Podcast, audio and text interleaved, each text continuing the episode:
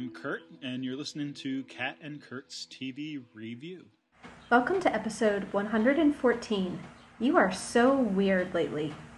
This week, we're recapping the 11th Doctor era of Doctor Who, as well as discussing Season 2, Episode 5 of Angel, Dear Boy. As always, we suggest you watch the episodes before you listen to the podcast. Also, if you haven't done so already, you may want to listen to our first podcast to get an idea of our methodology. Okay. The uh, 11th Doctor. Yeah. The, the bigger, broader, overarching Mhm. themes. Uh, yeah. So, another another Doctor guess- bites the dust. Oh, Sorry. that's a, that's a Little interesting way to put it.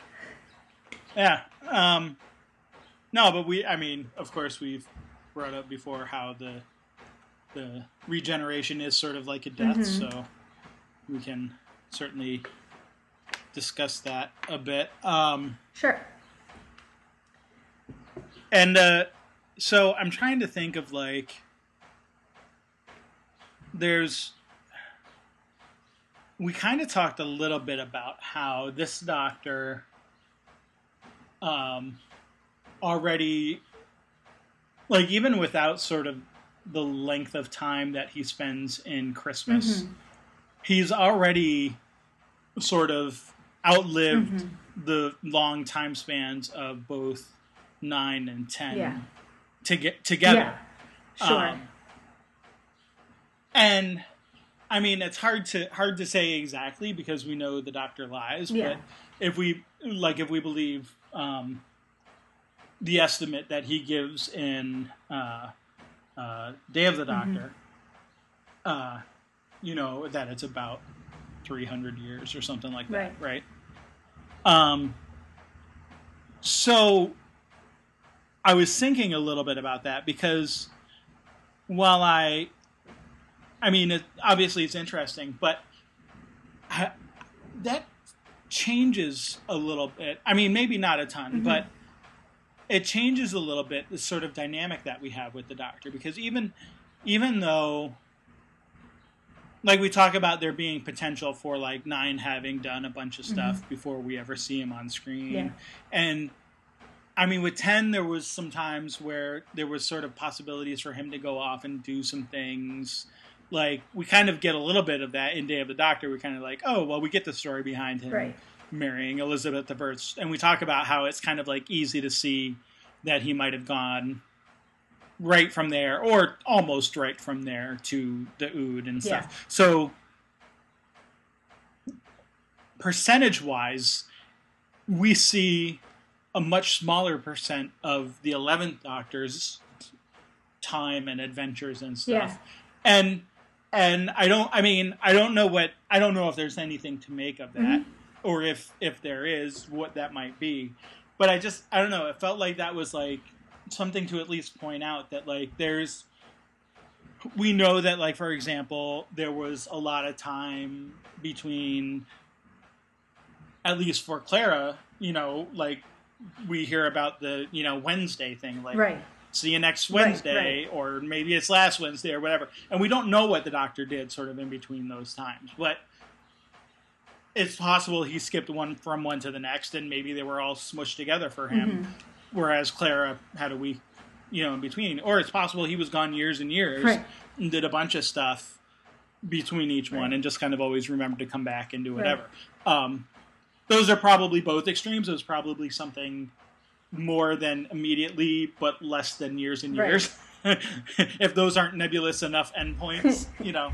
Um, but I guess I guess I just sort of wanted to point that out that like we do actually have a doctor here who, you know, even despite the time the amount of time that he spends in Christmas, which is itself quite a long Mhm. time, uh, you know, this doctor who is presumably doing you know lots and lots of stuff, and we only see a relatively small portion of Yeah. it. Um, Yeah. so Um, anyway, No, I think that's a really good point. And like one of the things I kind of wanted to mention was sort of related to that was um, this idea of like I think it is a slightly different approach at that I think you can see both in Matt Smith's acting, the way he approaches it, but also in Moffat's writing, like the way he more so as a showrunner, I guess, how he likes to approach the story. Um, and I feel like one thing that they definitely, and I think this is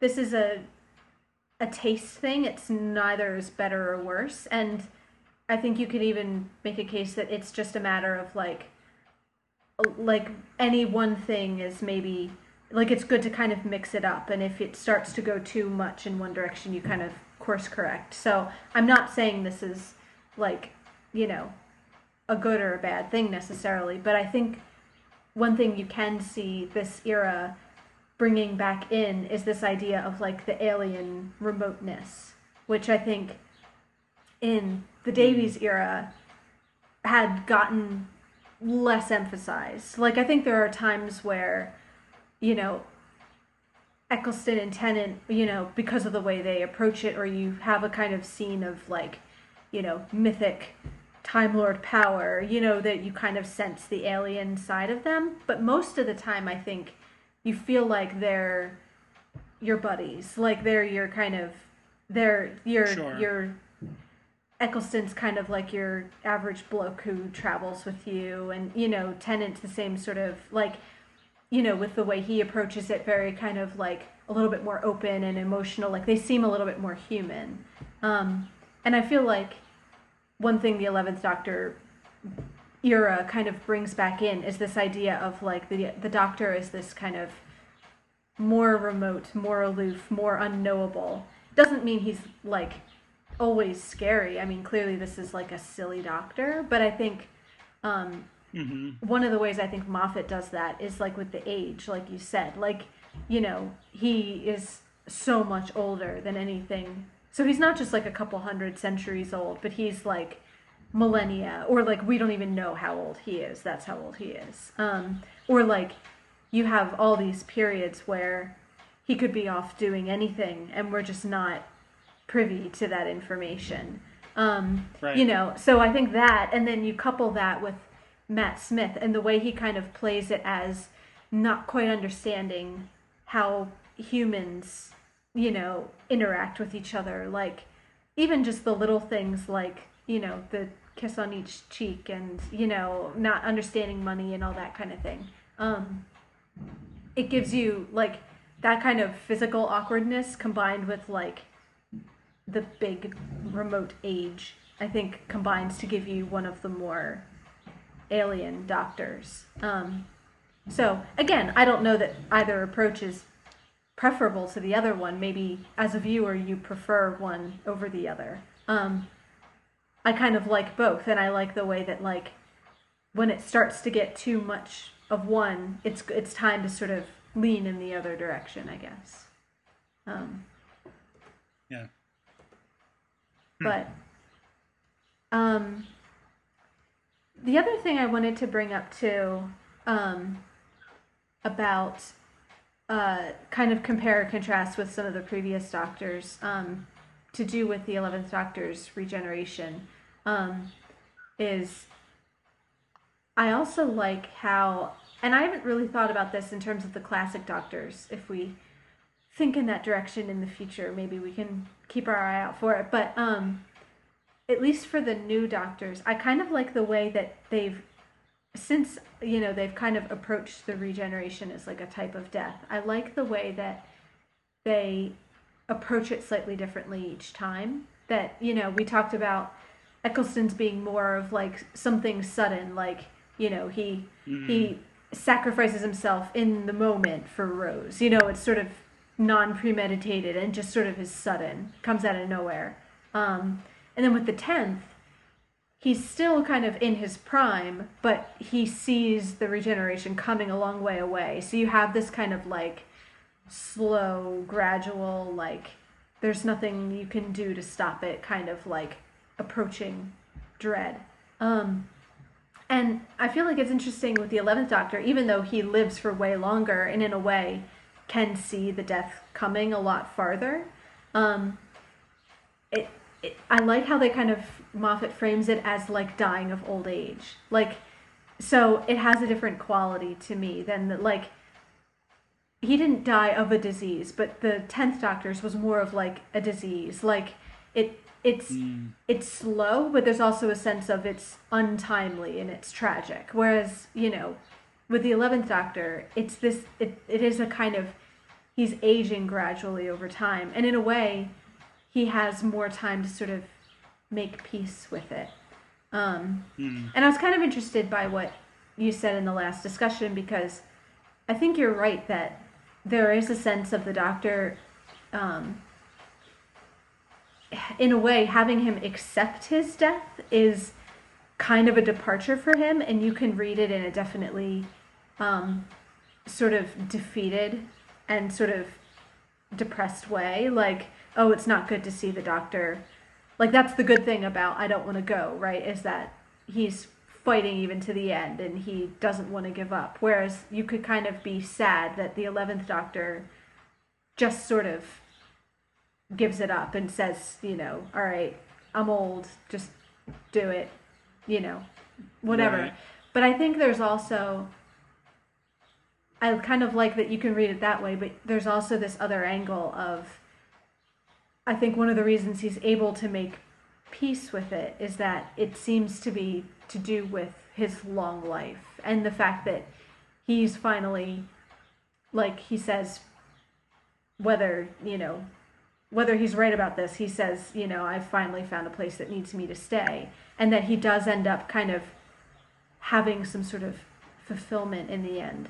I don't know. It gives, even though I'm kind of sad and even though I'm glad that he gets more regenerations, there's also something a little bit more, I don't know, peaceful is the only word that I can really think of for his sort of attitude at the end. Um, so I like the way they, they've they've not let the regenerations be too similar. Like they've come up with a slightly different approach each time. So you're not just doing the same story, but you know, you have to find of like right. Think of a new way for him to face death.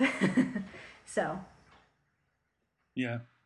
Well, and there is that idea of his being, you, you know, you get the sense, sort of almost by his almost kind of fatalism at the Mhm. end, that it's actually something that he might have been thinking about the whole time, you know, from day one, you know, when you get, you know, the 11th Doctor Mhm. here, only he really knows he's the 13th right. you know like like that that's a fact that so maybe there is a sense of like it's not just that he's like the doctor has always had you know a sense of like yes i'm helping people but i'm also exploring the galaxy but there's also a sense of you know there's the his last bow sense Mhm. right there's the the idea that this it's you know this is not only not only is Amy sort of the first face that this face saw, but his is the last face that anyone else will see. Mm-hmm. You know, from that sort of initial moment on, and like we don't get that explicitly up Mhm. front. Um, you know, when like season five starts, because we're not thinking about. Doctor ending, we're thinking about Doctor beginning, and and that's fine and that's appropriate. But but there isn't like if Doctor Who is good at anything, it's retconning Sure. itself. Um, you know, and there is a sense that at the end there, the there's an idea of maybe that was sort of in his mind all along, and so things like, you know, that he he does sort of last longer than any other Doctor, at least sort of. There's an implication there that he is. I mean, we obviously don't know. Mhm. There's no like explicit evidence of that fact, but um, Yeah. you know, even even thinking about it in that way, that there's that you know he he can clearly count to thirteen. He can do much more complex math Yeah. than that. So you know that could easily have been something that was on his mind all along, and so sort of as much as Doctor Who is already about you know doing the things that you want to do now because you may not be able to do them later and you know experiencing all the joy now it's like even more so Mhm. than normal Yeah. you know in this case because because he is sort of on his last, he thinks. Right. And there seems to be some merit in that fact. Like I you know, as much as like as much as we we can talk about the regeneration limits and stuff Mhm. too, you know, a bit, but sort of more focusing on his psychology about the Mhm. limit. Like like there there's actually some merit given to the idea that there really is only 13, Right. not that it was just like some arbitrary number because as we kind of talked about there is there's this sort of affirmation by the simple fact that they override it Right, right. that that this limit existed whatever for whatever reason whether it was self-imposed by the Gallifreyan time lords Right. or whether it was some sort of natural right. Biological limitation yeah. whatever you know the idea that there is a limit there does seem to be at least confirmed by the fact that they explicitly override Mm-hmm. Yeah. it so Yeah. um, it's not an altogether un, unreasonable thing for him to be feeling Right. at that point either. That you know, hey, this is my last hurrah. I can, you know, I should do everything that I can at this. And and so in in sort of thinking about that as a as an arc, and again, I realize this is sort of retconning a bit, Sure. but you get you get to things like the whole season six arc Mhm. of you know the impossible astronaut killing him and the entire season being about his potential death Right. and when you're thinking about like you know uh, uh, what, uh, what's his name the you know that is the doctor and he most certainly is Right, dead right. you know like that that idea of like you know the horror that this could actually happen like it kind of adds an even deeper layer onto that because it makes that more plausible in a way that like even though we sort of saw the start of the regeneration in the show in that which could have called into question the 13 limit or whatever like when we realized that like no actually we're getting the end of the Mhm. doctor you know at the you know it's another season away but like that we're getting to the point where no there actually is a limit to all this stuff that that could have theoretically been Yeah. the last doctor and had you know had that sort of give, adds a little extra layer of verisimilitude Yeah. to that whole you know this is definitely the doctor and he is definitely dead kind of Well, and you realize, like, it does add so much more poignancy in retrospect, which I think is what a good retcon does. Like, you don't, you know, retconning doesn't always, like, you know, convince you that, oh, you know, this was always the way it was, but, like, it, it's sort of a how good is the illusion? You know, like, how much can they create the illusion that this is where it was going all along? And that's like a really good retcon. So, like a couple things. I think you kind of realize in retrospect that I think more so than in the Davies era, you realize that every um, Matt Smith season is really about the death of the Doctor. You know, like in in Hmm. some oth- in some version or other, like with season five, you know, it's kind of him sacrificing himself to the crack in time, which for momentarily sort of he is the only thing that is erased so that everything else can be preserved. And so he'll just be a story, you know. Um, and, you know, like you said, season six, it's like all about whether or not that doctor on the beach is really the doctor and is he really dead. Um, you know, season seven leading up to the revelation of Trenzalore and the tomb, you know, and then finally culminating here, like with kind of his his latest cheat of death. But like you get the sense that this is really, you know, cheating death more so than a regular regeneration. Like here's really breaking the rules. Um, so, like I think it does a really good job. You kind of realize that Moffat each season has kind of been building up to this idea. Um, and I think it just makes, in retrospect, like when you do go back and watch the Matt Smith stuff from the beginning, the fact that he, like, I, I think it's fun to also to talk about the regenerations, like, um, you know, we we discussed how uh, you know the Eighth Doctor drinks his little potion and makes himself a warrior, and he's like the well, he's the only one to explicitly choose what form he gets. But I do think there is still the suggestion in there that the forms aren't completely arbitrary. You know that there may be, you know, some like you know the war doctor going through his trauma is what gives you the kind of you know leather jacket christopher eccleston. Like they're based on their circumstances you know um and it may not Sure. be conscious but subconsciously maybe. So i think it's really sweet that if you then go back and realize like you said not only is this the doctor's last regeneration but he knows it because he can count that then for his last regeneration he comes out with this really young silly kind of goofball you know like there's something kind of nice about that in retrospect that like this is the form he he took for his last hurrah.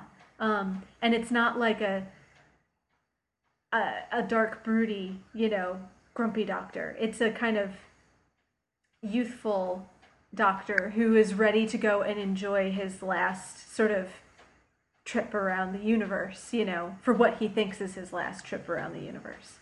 Um, so when you kind of see him climb out of the TARDIS, like it kind of, again, makes that a little bit even kind of nicer in retrospect, I think. Hmm. Um, Yeah. Yeah, definitely. Definitely.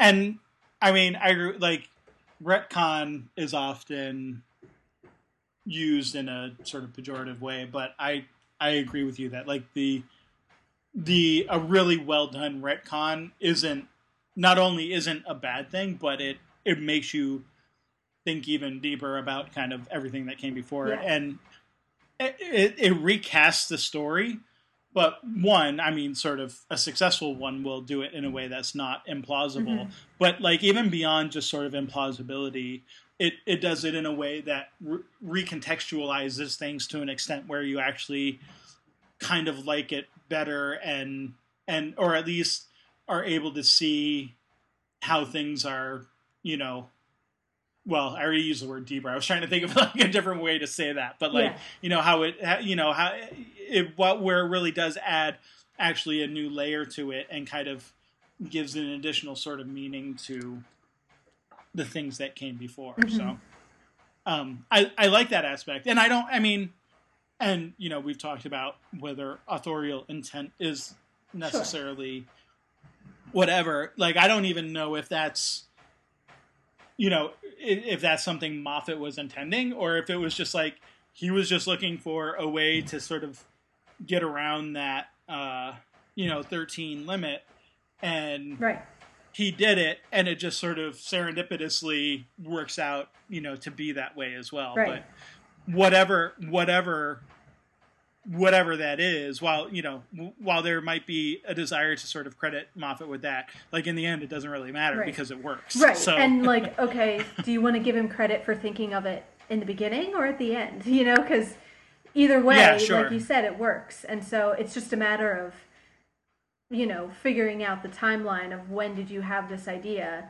It's interesting, but it doesn't tell you whether or not the story works. Um, and I think, I think the Eleventh Doctor story works just fine on its first viewing, and I think it works even better on subsequent because you can go back with all these, you know, other, you know, more kind of serious undertones, but you kind of realize that's lurking under there. But, um, you know, and it gives a bit more shade to the kind of fun adventures that you see him having early on.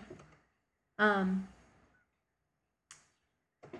another thing I want to point out, uh, one last thing about the regeneration is that they have, um, I think it's a really nice touch. They have uh, uh, the the long song playing um, in the scene, which is the the scene that they or the song that they sang to the god in the Rings of Akhaten when it the one that's all about you know rest my warrior you know your time is done you know they Yeah, kind yeah, of play the melody of that in the background so you you know just Hmm. those little nice touches of you know uh again who knows was that put in looking forward to his re- regeneration or did they call it back? Doesn't matter. I think it, um, I think it works really well. Yeah, I don't. I wouldn't have picked up on the music, as as you know, I don't pick up quite on that as much as as you do. But uh, oh, that's very interesting. To... Hmm. Um. Well, okay. Do we have any other? Um, I have a couple things I wanted to say about um, Matt Smith in particular, but do we have any other um, Eleventh Doctor sort of era overarching stuff about like his character that we wanted to that you wanted to talk about? Um. No, I don't think so. I mean, I think we talked a lot about it already, yeah. and um, no, I mean, I think the main the main things I wanted to say was yeah, just around how the how the you know the length of mm-hmm. time.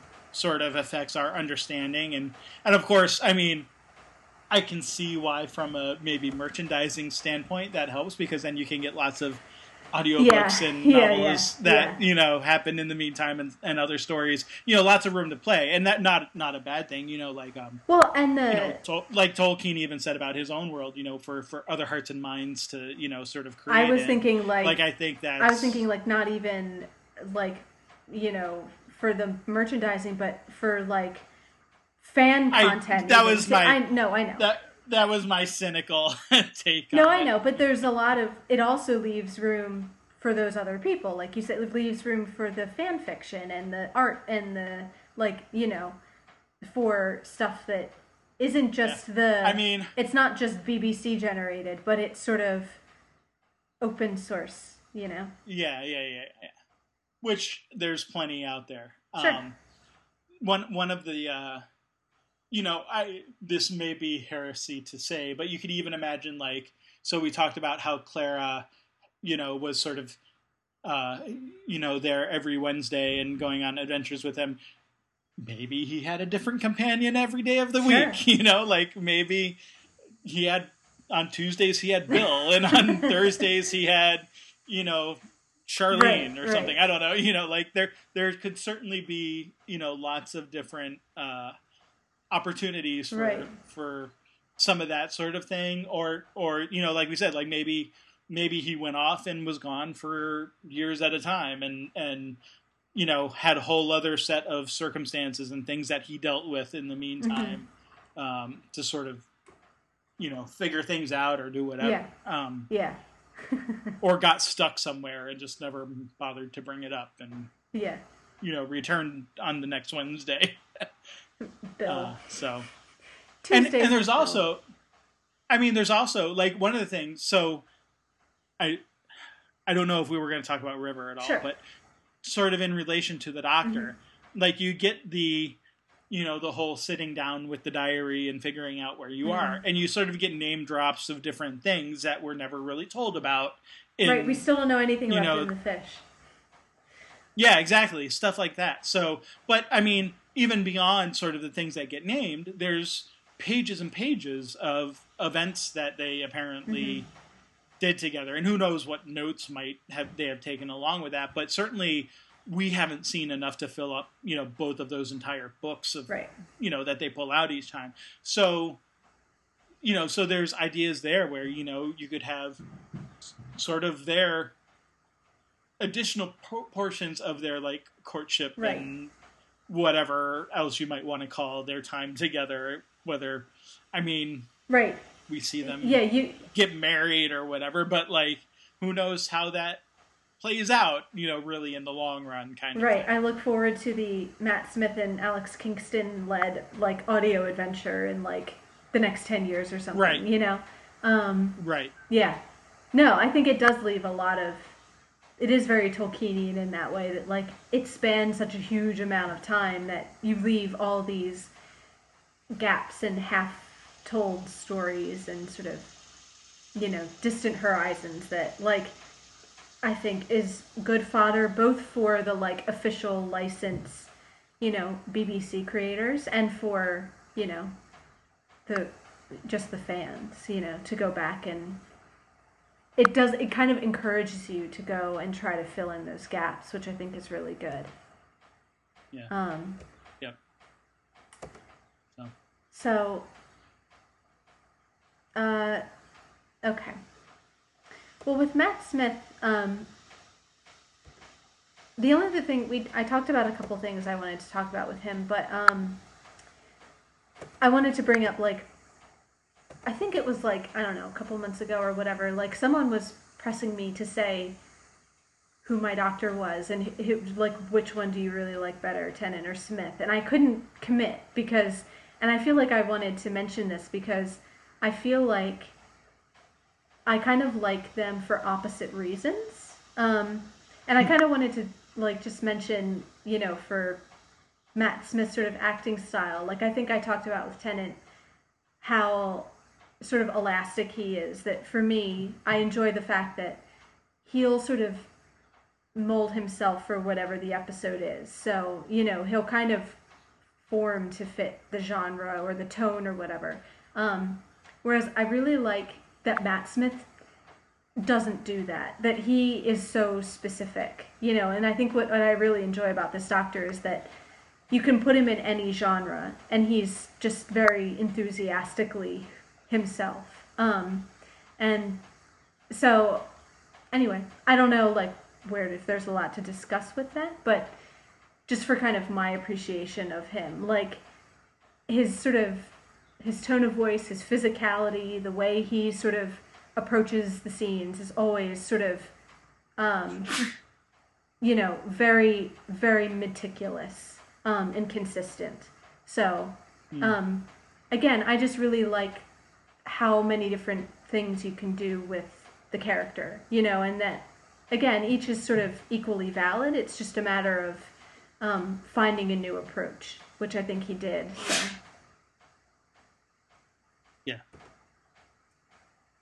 Anyway, I just wanted to mention that. Um, and I also wanted to mention, just for Matt Smith, um, that he's sort of up and coming, you know, um, you know, as someone who's fairly early in his career. He has like, you know, he's done the like, I finished my, you know, tenure on Doctor Who. I'm moving to Hollywood and doing the American movie thing.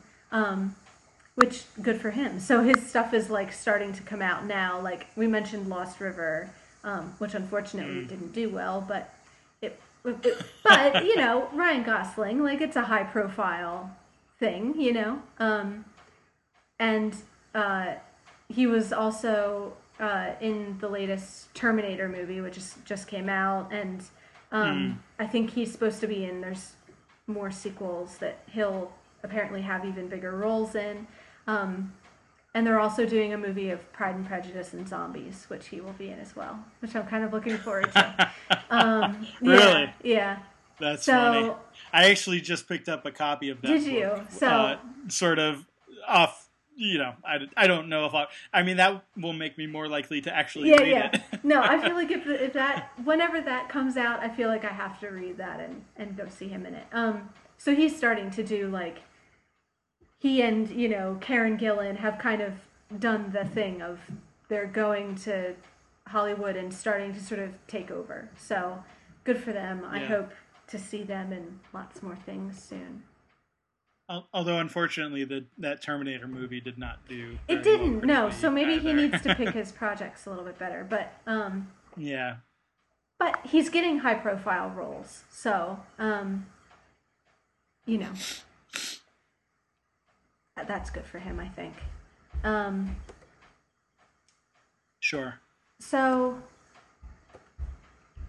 did we have anything for um we haven't seen them in a little while but we might as well again mention the ponds and river because as far as i know this is the last we will see of them. I don't know. We could maybe see them in some future you know could be like a sarah jane thing of you never know when somebody's going to come back um but Sure. you know i i mean i think it's worth pointing out again that you get amy as the first face this face saw and again the last face that i mean he sees clara but kind of there's that there's that bookend symmetry too. He kind of well, but and he turns away from Clara, and then like it's pretty much after that that he starts changing. Right. So it's like I mean, Right. who knows if he actually sees Clara again? Right, you know, you could almost sort of say like he never actually like really sees her because he's sort of in the pain and throes of regeneration or whatever. Right. So yeah, I mean, I think basically you get that that bookend again, like you did with the Tenth Doctor and Rose. Is sort of, um, this is the, this is their if if if people have a doctor, this is their companion. You know, like the one companion above all who really like they connected with, I guess.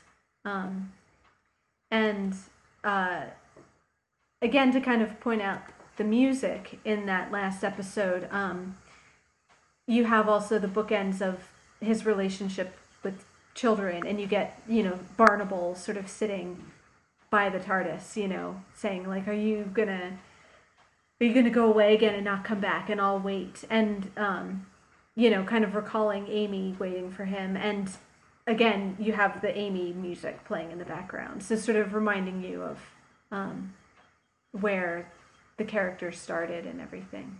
Um, so I'm not sure that I have a whole lot to say about the ponds and river, but um, just wanted to mention them as I want to talk about Clara in a, in a moment. But I think the ponds and river are kind of the definitive, you know, eleventh Yeah. Doctor companions, basically. So The only the only thing I would say is that like there certainly seems to be with perhaps the only exception being Martha. Mhm. There there seems to be a pattern with companions Mm-hmm. that when they leave it's due to some reason that they're never accessible again. Right. again. Um Rose certainly. Uh uh Donna you know you can't go back to her because Yeah. if she remembers something it'll be terrible. Although i suppose you could go back to her as a different doctor you know with a different face or that she wouldn't recognize. But then like i also don't know if like so say she has adventures with a new doctor and does doctory you know companion-y type Right. things with that doctor like would that trigger memories of the previous doctor so it's still Right. kind of risky No, but, but I, I could I at- could I imagine could at least- incorporating her at least on the fringes of some story. You know, where she's Right. there even if she doesn't really understand what's going on.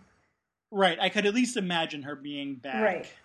Right. You know, in some. But you're right that you way. can't have Donna in her full Donna glory, understanding what's going on, and you know, there's still a sense of it can't go back to the way it was. I think, which is what Yeah. you were saying.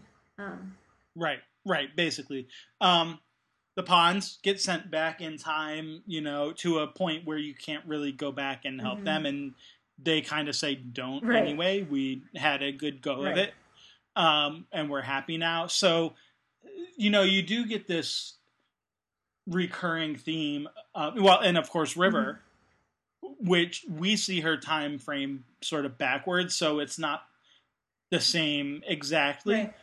but uh there is there is a sense there that like the whole reason she stops being with the doctor is because uh you know of this thing that happens to her where she's you know put in the into the computer and and stuff so and and we know that she is still there kind Mhm. of at you know because we see like the whole stuff with Trenzalore or whatever so um yeah, just this idea that like the companions never, except in the case of Martha, never really sort of just leave on their own. Right. you know, like Right. And that. There's I mean, I think that's not to talk about Martha. I think that's kind of the point of Martha. That's her kind of it. That's it's appropriate that she's the only one because that's her story is to get to the point where it's right for her to leave and she makes that decision. Um, whereas, and and that's actually kind of why I like Martha is that she gets to that point. But you're right that it does kind of make her the exception. All the others are. Um, and I mean, you could even make an argument that poor Martha is still the outlier in the sense that you could kind of pair the, the you know Rose up with the ninth Doctor, Donna up with the tenth Doctor, the Ponds with eleven, and then you sort of have you know Martha without the definitive Doctor companion relationship. Um, but yeah, I mean the Ponds do kind of fit into that. So that's a case I think of Moffat following Davies' lead and kind of, um, mm. you know, and there's a kind of narrative necessity to it of if you could go on forever, why wouldn't you? You know, so there has to be a reason why not. Um, you know, um, even though, like the Ponds, even though they don't leave by choice, they do come to that kind of mature understanding where, like you said, they they're happy where they are and they don't really want it to be meddled with or anything. Um, mm. But that actually brings up Clara because. Um, sure.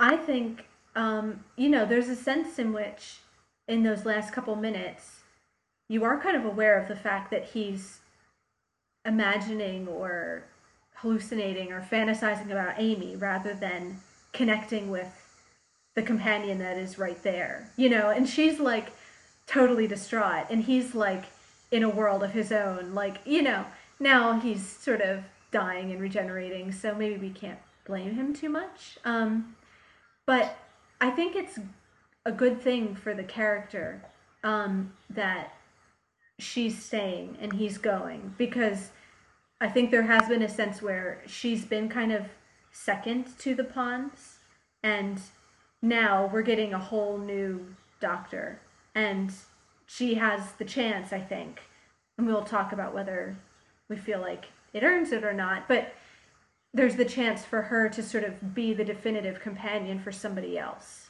you know. Um, so, sure. Wanted to at least sort of broach that topic. And I, I like her yeah. with Matt Smith. I don't think there's anything wrong with their performance or their relationship. Um, but I think it's a good thing for Clara to sort of be the veteran and to have kind of somebody new come in and that she can kind of get to know on her own terms rather than being kind of the newbie. Yeah. Although in that respect, though, Rose is just as much the veteran at her point sure. when Tennant right. comes. Um, yeah, and I think that's the other thing. I think that's largely true. Like I think she is kind of, in many ways, the lead for those first couple seasons. Um, yeah, yeah. No, that wasn't that wasn't to deny anything you were saying. Just sort of thinking about length of time that mm-hmm. the companion is with one doctor before the next one comes. Yeah. Um, and it yeah, because it's well, yeah. Anyway, not not to harp on that or anything. I was actually just trying to think of like because I know I know there's actually a number of people who really dislike Clara. Mm-hmm. Um, and I do know that Clara sticks around mm-hmm. a while and I wasn't sure. I guess not yet. Just thinking about the timing, but I think I know that she's like still on the show as the next season is getting ready to mm-hmm. air. Um, and so obviously not knowing what will happen soon, you know, to her character or whatever. Yeah.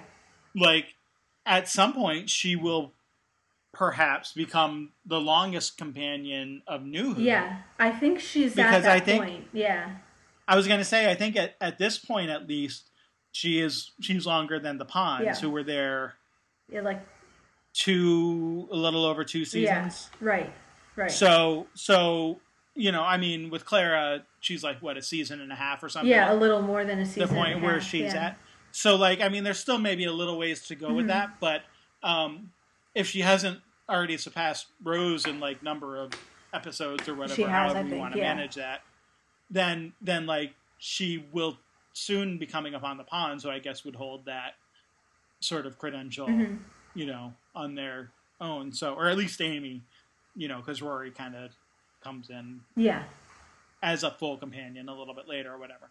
So anyway, that I mean, I guess it's just interesting to me that there is like maybe you know some people have warmed up more to Clara, but I do I, I'm aware at least that there is a response to her Mhm. of not really liking her much, and so I, I'm I'm definitely interested to see how the dynamic changes, you Yeah. know, with with the new doctor and stuff, and also and I mean I I thought she was fine with Matt Smith, Yeah. and I kind of liked I kind of liked her her early introduction, Mhm. you know, in the form of Oswald, Mhm. uh, Yeah. you know, and and sort of getting that, and then the later, you know, the explanation, and and you're getting kind of the the best of both worlds with like setting the stage for an arc, even Mhm. though like it takes a while for that payoff. Like it's not quite as demanding as the season six arc Yeah. is, but it's also. I, I think I thought it was well done in the way her storyline plays out, but also like once her storyline kind of plays out, they also give her oppor- it's not like okay that was it now we can move on. It's like oh well now now that we've done that, we, let's work on figuring out what else you know how else she can relate to the Yeah. doctor and that kind of. I'm with you. I kind of feel like, and maybe I don't really understand what the problem is, but um, I feel like the the dislike that I've seen is sort of based on kind of outdated criticism in the sense that like it seems to me that a lot of people are stuck on uh, issues that were only a problem in her first like couple episodes or half season. You know that to me, like I think you you could maybe there was some frustration of her coming in halfway through the first season, halfway through a season, so you didn't quite get the full length of time that you would have otherwise. Um, and I think some of her kind of like aloofness has to do with that of the doctor having to kind of chase after her and her being like, oh, only on Wednesdays and all that kind of thing. Like there was some resistance to her, whereas I think maybe it's easier to really fall in love with someone like Amy who just wants to like be the doctor's number one fan, you know? Um, and Mm, but but I think that if you really watch the character, that's not where it stays. Like I think she's even in what we've seen, she's grown past that. Um, both the character and I think the actress has gotten to do more interesting things beyond that. Um, so sure. and you know i mean we can talk about like more episodes as we see them i i it seems to me that people are basing those kinds of criticisms of her on things that like aren't relevant anymore like maybe they were valid criticisms 2 years ago but like you know um I Mm. think you're not giving enough credit to where they've had the character go since then. Um, and I think you get to right. that even in these last, like the of the Doctor trilogy. Um, like I said, like where you really do get to a sense of more passion and emotion from her. Um, and I actually wanted to bring that up because it's we haven't had her that long, but it's pretty a big deal to go from like her first episode where she's saying like, you know, come ask me tomorrow and maybe I'll come with you to in this last episode, um, I have the line here where she says, Give me those big sad eyes, look me straight in the eyes so I know you're not lying, and tell me you will never send me away ever again. Like that's quite a reversal, you know? Um, you know, and in less than a season, you know, we've come from like maybe I'll come with you, maybe I won't, to like, you know, this absolute I'm telling you how it is, and you are not allowed to send me away again. Um, so, I again, maybe people have resistance for other reasons. It seems to me that that's kind of the criticism I see is that she's kind of just bland, like not that like maybe there's just not that much that's interesting about her, and I just I don't get it really. Um, Sure. So Sure. you know, Well, and I, I think that's we've tried to, with each of the companions, tried to focus more on on what is, you know, their their best aspects mm-hmm. rather than you know the criticisms of them um, right well because you know certainly there are other companions that people don't like well, as well true. yeah you yeah. know so um, yeah and i think it, it's you know and that doesn't mean that we can't look at the character as having flaws because i think another thing that is starting to get um, another thing that maybe contributes to her blandness as people see it is this idea that she's like you know what they call a manic pixie dream girl that she's sort of this perfect little companion that the doctor picks up and she's just you know you know doesn't have any real flaws or you know like i don't know anything that makes her sort of realistic. But i think what we're starting to see is again this kind of she has that line in the christmas episode about when she's forced to tell the truth in the truth field about um, bubbly personality masking control freak. Um, you know and i think you know you you start to get a little bit more of that in this episode with her like demanding that he come and pretend to be her boyfriend and then let's go and cook the turkey in the TARDIS and everything. Like you're getting the sense of her managing him a little bit um, and kind of expecting him to sort of come and be at her beck and call. And even the way that she orders him you know that you can't leave me and you can't send me away anymore that she's sort of telling him what to do and everything. Um, like i think those are a little bit less maybe those are the sides of her personality she doesn't always want to let you see. And so you know i think it takes a while to come out because the character kind of wants to be this sort of has it all together kind of person um, and doesn't really like to show. She's not like donna who will tell you what she thinks and doesn't care you know like Clara is very tactful and she cares about what you think of her and everything. So it's only in the last couple episodes that you start to see a few more of those like opinions come out. But mm. um but again, sure. I think it's starting to move in that direction and will continue to you know, develop the character more in the next in the next season certainly, hopefully in the upcoming one too, which I haven't seen. right. Right. Cool. Um, anything else? We don't. We have maybe like eight minutes uh-huh. left. um, any other sort of uh, things you wanted to say about sort of the Matt Smith era, or or I know you had a few thoughts too about even just sort of upcoming, sort of setting the stage for the Twelfth Doctor, who we saw briefly at the end. Um, uh, of the last episode. That's where I was going to go, unless you have something else that you wanted to bring up.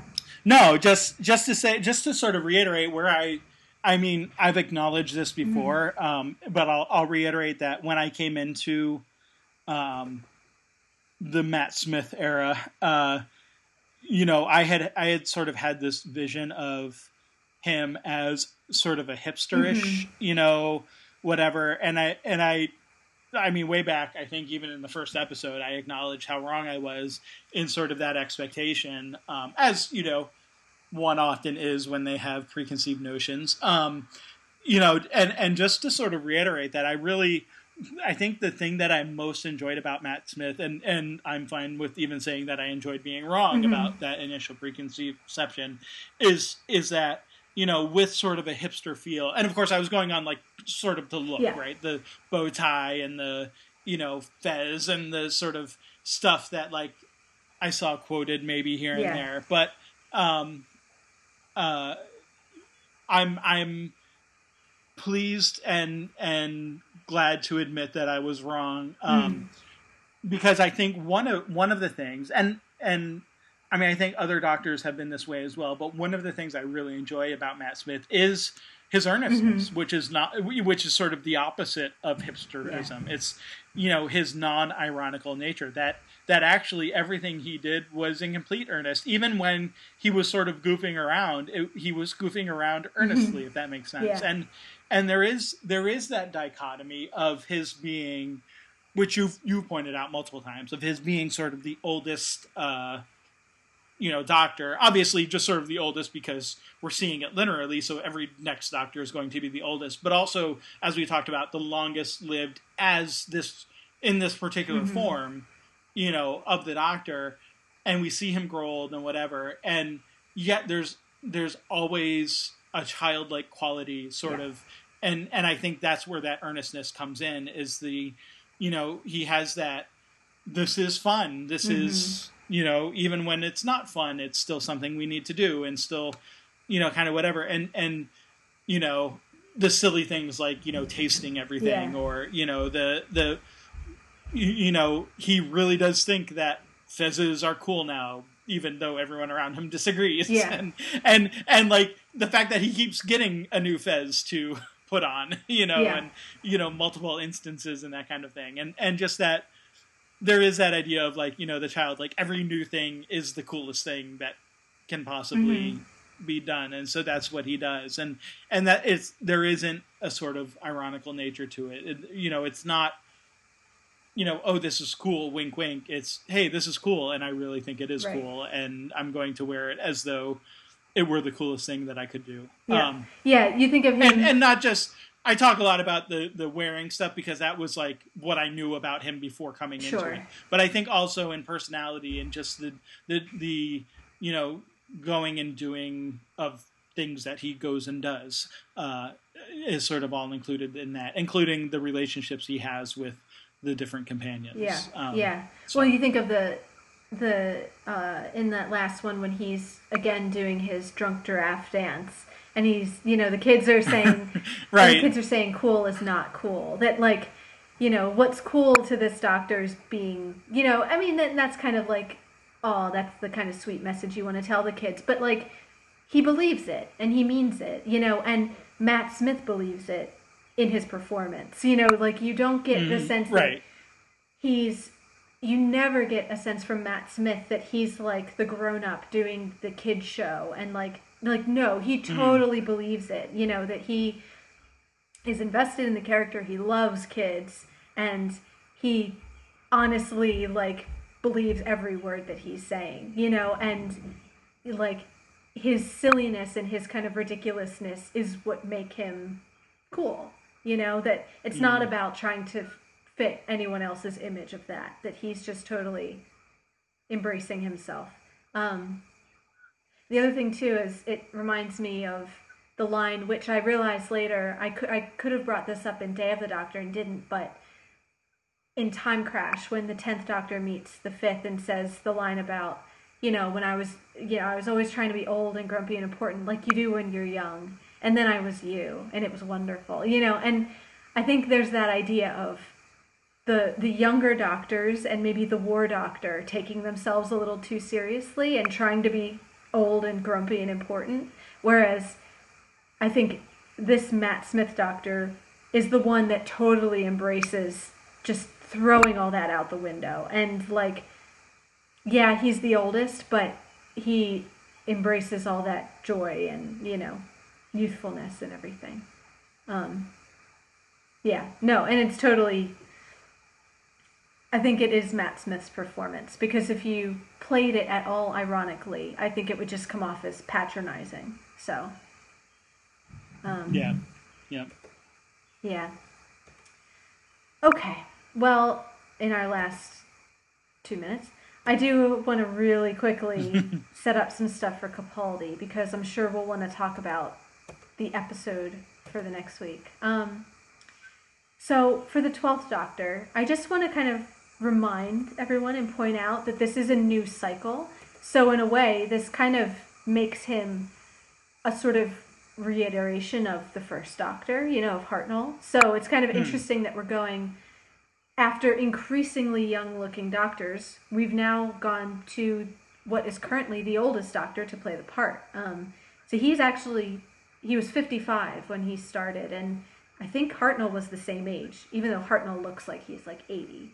Um, they're actually the same age. So um, Capaldi looks a little bit younger, but he is actually the oldest. So we've now gone from Matt Smith, the youngest, to the opposite extreme. Um, hmm. And in all the, um, you know, before his doctor debuted properly and kind of the promotional images, they had him the, the his sort of iconic outfit that he wears. You can Google some stuff of he's making um, very similar gestures and wearing similar costumes to Jon Pertwee, who's the third Doctor. Um, so it has this, this kind of like magician cape and everything. So um, I think it's interesting that after the you know ninth and tenth and eleventh Doctors who've channeled like the kind of younger, I guess, cooler doctors, like you know the fourth with his scarf and Peter Davison and all that. Um, now we're getting a guy who's channeling, you know, Hartnell and and Pertwee, who are like these older, you know, gentlemen and historically less approachable doctors. So um, Hmm. I don't want to give anything away about his performance, but I think in terms of setting the stage, his references are different than their references. So rather than Troughton and Baker Sure. and Davison, we're now looking at an t- entirely different set of classic reference, I guess. Um, so wanted to point that out. Um, I did want to also point out uh, a reminder about the fact that we've had the familiar face, and I think I've said like that's worth keeping an eye on. That um, Davies said that he had head canon for how Capaldi could be in the fires of Pompeii and in Torchwood, um, and then when Moffat cast Capaldi, he emailed Davies and said, "Does your idea still work?" And Davies said, "Yes, it does." Here's what it is, and Moffat said, "Okay." So publicly, before anybody even saw Capaldi's doctor, Moffat was saying, "I will address this in show." So there's that. Um, so a couple production notes. I mentioned um, about Capaldi being the oldest actor. Um, so, like Tennant, he's a lifelong fan. So we're kind of getting more of that again. Um, he grew up with, you know, he's a little bit older, so he had earlier doctors that were his favorites, but, um, you know, was a lifelong fan. That apparently he, you can find some really funny stories on like IO9 that he wrote um, the Doctor Who production team constantly and annoyed them with like he had ideas and wanted to congratulate them on things and he like badgered them to let him be the president of the fan club. Um, and the, the secretary wrote that i wish the daleks or someone would exterminate him because he was so annoying. Um, and he actually did some pretty good fan art which you can go he, there's like a really good uh, caricature of tom baker that he drew. Um, so some other stuff about him he um, is uh, Scottish, and unlike Tennant, he is keeping his Scottish accent for the part. Um, and just a piece of trivia: he went to art school, and in in art school was the lead singer of a punk rock band with Craig Ferguson. So you know who is another, which just like makes me really happy. Um, Yeah, I I was not aware of that. well, That's Ferguson is a drummer. Um, like he drums in the intro to his, you know, show and everything. And Sure, another lifelong sure. Doctor Who fan. Um, so I'm really hoping they get Ferguson on the show someday because I feel like that would be really cool. But um, yeah, they were in a punk rock band together. Um, so Capaldi is probably of the new Who Doctors the most with the possible exception of Eccleston, but I don't I don't think even Eccleston. I think Capaldi at the time of being cast is probably the most well known. Um, like Sure. Eccleston and Tennant, I think were kind of working and somewhat, but they weren't like household names. Nobody knew who Matt Smith was. Um, but Capaldi's like an established, you know, proper actor's actor. Um, He's in a pretty famous movie called Local Hero from the 80s. He was in Neverwhere, which was Neil Gaiman's TV series, which later was novelized. The TV series actually came first. Um, Did not know that. and um, so he's probably best known for there's this show called The Thick of It, and there was a movie called In the Loop, which is sort of a spin off, um, where he plays. It's sort of it's the same producers who make the show Veep on HBO, so it gives you an idea of the brand of political comedy. And he plays um, a spin doctor who's sort of based on Tony Blair's right hand guy, um, and is famously foul mouthed in it. So, um, like, very creative uses of the F word. So, of course, as soon as he was cast, there are all sorts of jokes and videos of, the, you know, the doctor saying, like, you know, get the F in the TARDIS and all this kind of, like, you know, how many jokes can you make out of it? Um, so, again, that kind of, like with the classic references to these, like, older doctors, this brings a certain set of expectations to the table. Like, are people expecting you know, this thick of it character to now be the doctor. Um, and that may or may not be the case, but, you know, it's worth bringing up since sure. it's a really famous part of his. Um, and he actually is an Oscar winner. He won uh, for a short film that he did um, called Franz hmm. Kafka's It's a Wonderful Life, which he wrote and directed. That sounds yes. amazing. Um, so yeah, so he, he, we have an Oscar winner now playing the Doctor, which I think is pretty great. Um, and uh, okay, so for casting, um, apparently he considered auditioning for the Eighth Doctor and decided not to do it. Um, Moffat had apparently considered his name for the Eleventh Doctor, but did auditions and found Matt Smith and didn't go in that direction. But when he was thinking about the 12th Doctor, apparently his name kept coming up and they didn't audition anybody else. He just went to his house and they talked and read some scenes and then said, okay, you can have the part. Um, and yeah, so Moffat said it was a short list of one name. Um, and he said we, we knew the kind of doctor we were looking for. It was time to push the doctor in a different direction. So, um, and the last thing, really quick, is the 12th Doctor announcement, I've kind of mentioned how the show keeps getting bigger and the announcements have gotten like weirdly big. Um, like, you know, I think Tennant was like, Eccleston and Tennant were just like headlines in a newspaper. Matt Smith had like, you know, a special behind the scenes episode where they kind of revealed his name at the end. Um, with Capaldi, they did like this live uh, announcement where like they had live programming like simulcast around the world where they like had people talking about it. And then at the end they like have capaldi behind a curtain and they like open the curtain and it's like peter capaldi and like the whole world sees it at the same time. And it's really really bizarre. Like it i don't even really know what to compare it to. Um so like unveiling the casting of a character live on tv to the whole world is just really strange. Um, so yeah, you can find that on YouTube too. So I can post that. Um, but uh, anyway, those are my things. I just wanted to sort of set them up so that we're ready to go for the new season. Cool. Sounds good. Well, then we'll be ready to go with that next time, I guess. We should talk about Angel we should. now, though, probably. Yeah. Okay. All right. So, so where would you like to start with? That? For Angel, I feel like I would like to start with the flashbacks. Um, mm-hmm. So we have. I I have to okay. say though, just in general, I I like the, um, you know, the flashbacks we get. You know, like the Victorian Britain, mm-hmm. or I guess it's even earlier than Victorian, isn't it? In some cases. Yeah, um, I couldn't really tell like what. Um, I think it was supposed to be Victorian, wasn't it? Like that kind of um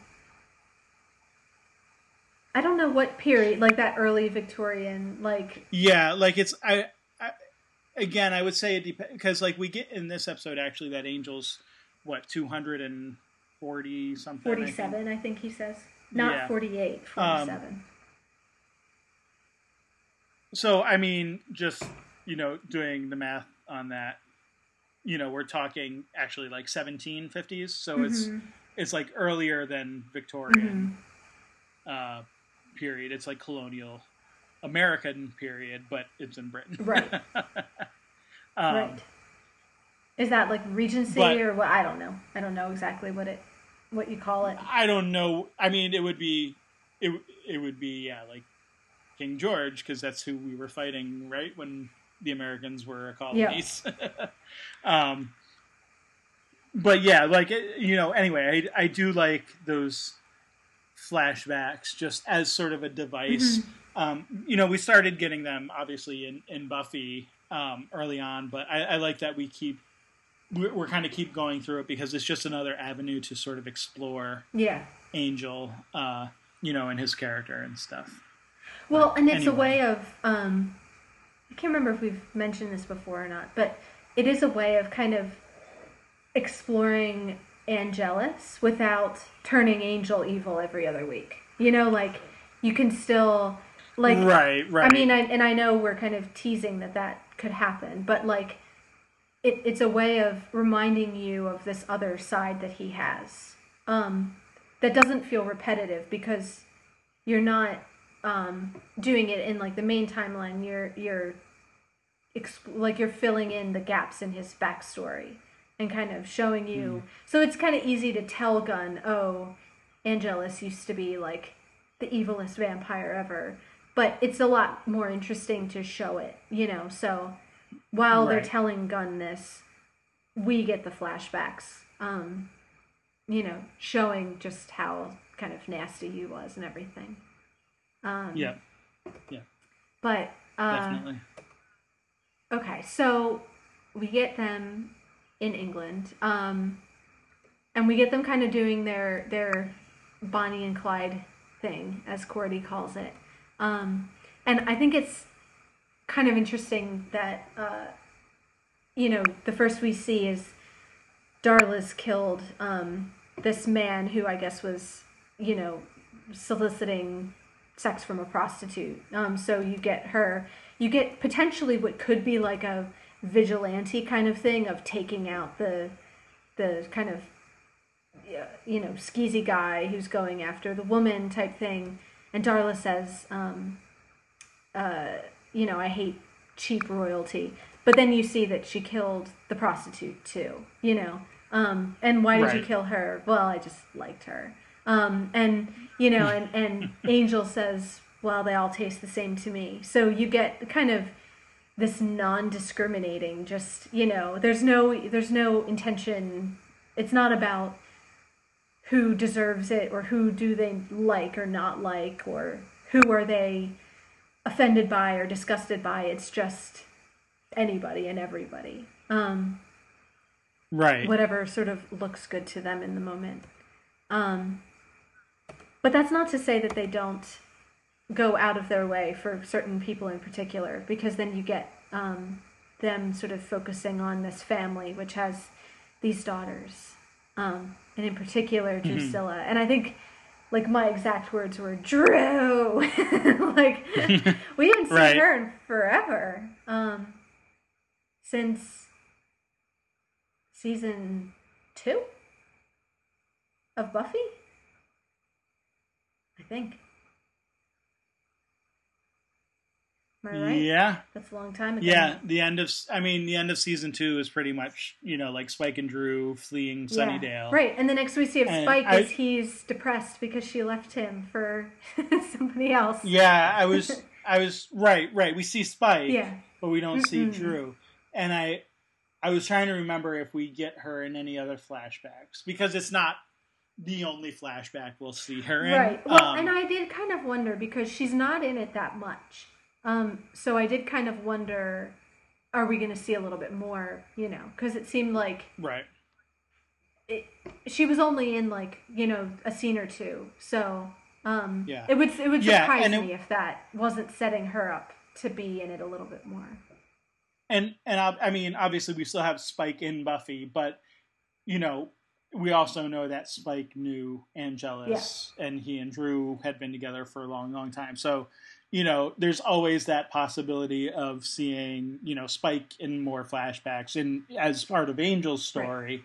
not just you know whatever might happen in Buffy. So, um, there's definitely that that aspect of just like with Doctor Who, you know, people may always come back, you know, same kind of thing. Like we've seen all these flashbacks now, mm-hmm. and you know, uh, at least twice now we've gotten dead vampires who have returned. Yeah. As Angel sort of points out in this episode, you know, hey, I died and came back, and now we know that Darla has died and came mm-hmm. back. Um, you know, so just throwing that out there uh, for whatever that may or may not be. Um, yeah. So anyway, um, we get so yeah we get we get sort we get sort of the turn you, you know the the um, the slow uh, turn towards si- the camera the, the the the siring of Drew, mm-hmm. you know, a story in this episode.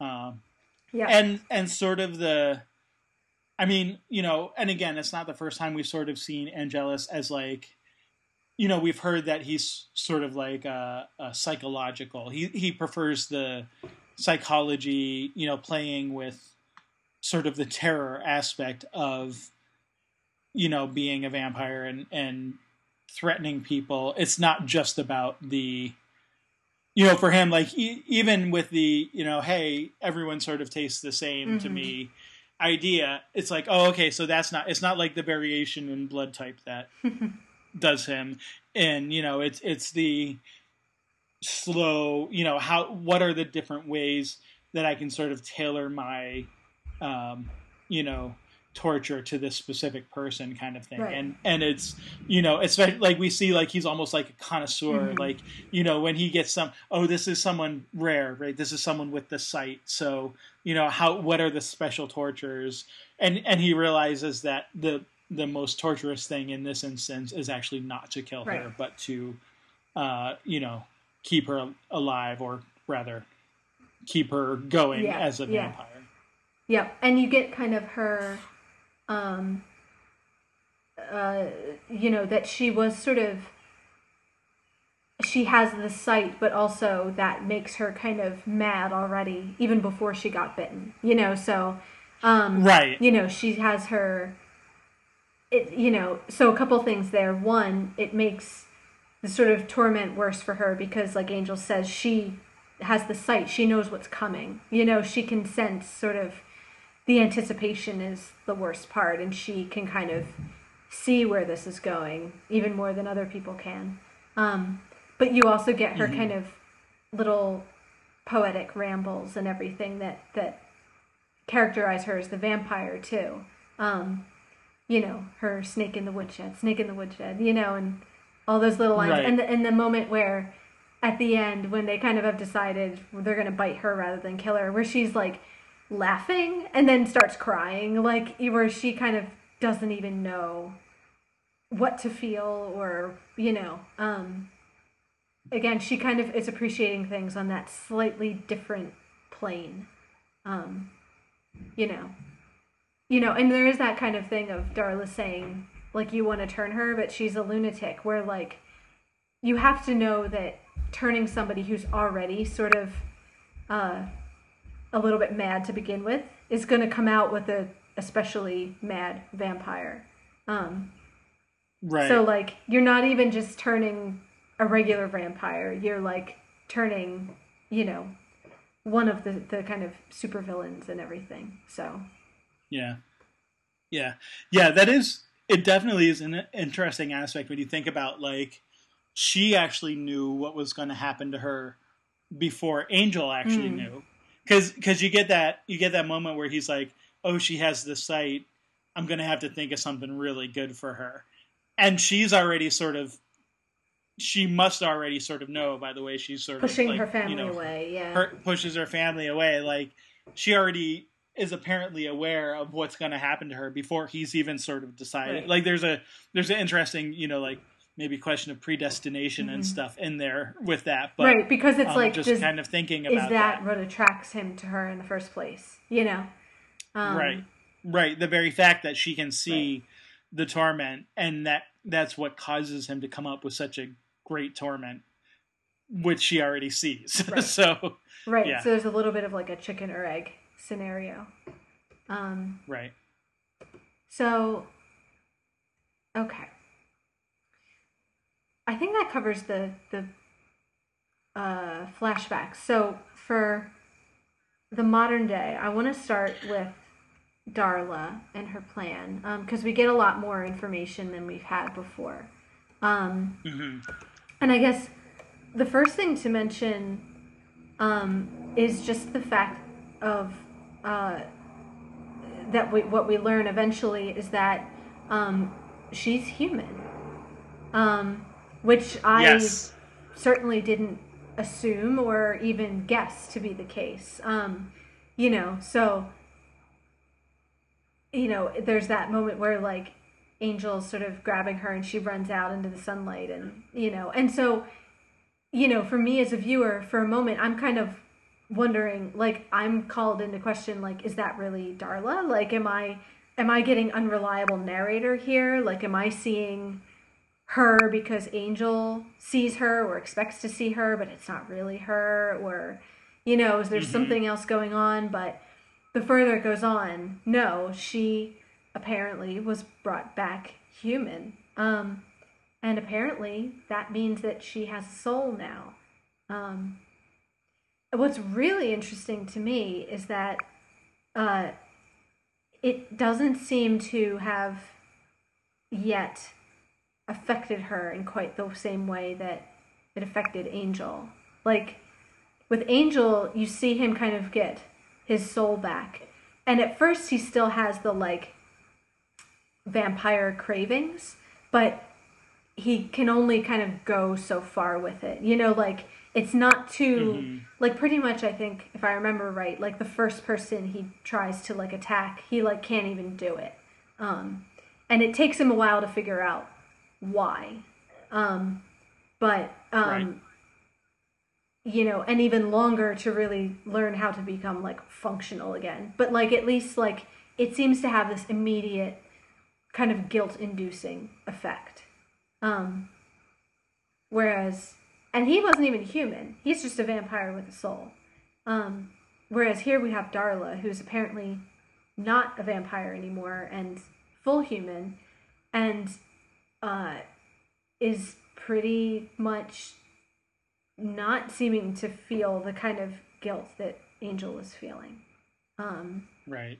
She's ready to go back to being Bonnie and Clyde, and you know, um, she'll kind of help Wolfram and Hart because their interests align, but really, uh, she's not. Doesn't seem that interested in what they want. It's more about she wants Angel back with her, doing their thing, causing their mayhem, um, back to kind of the glory days of how it was. So um, that's yeah. all interesting. Yeah. Um, yeah, and you know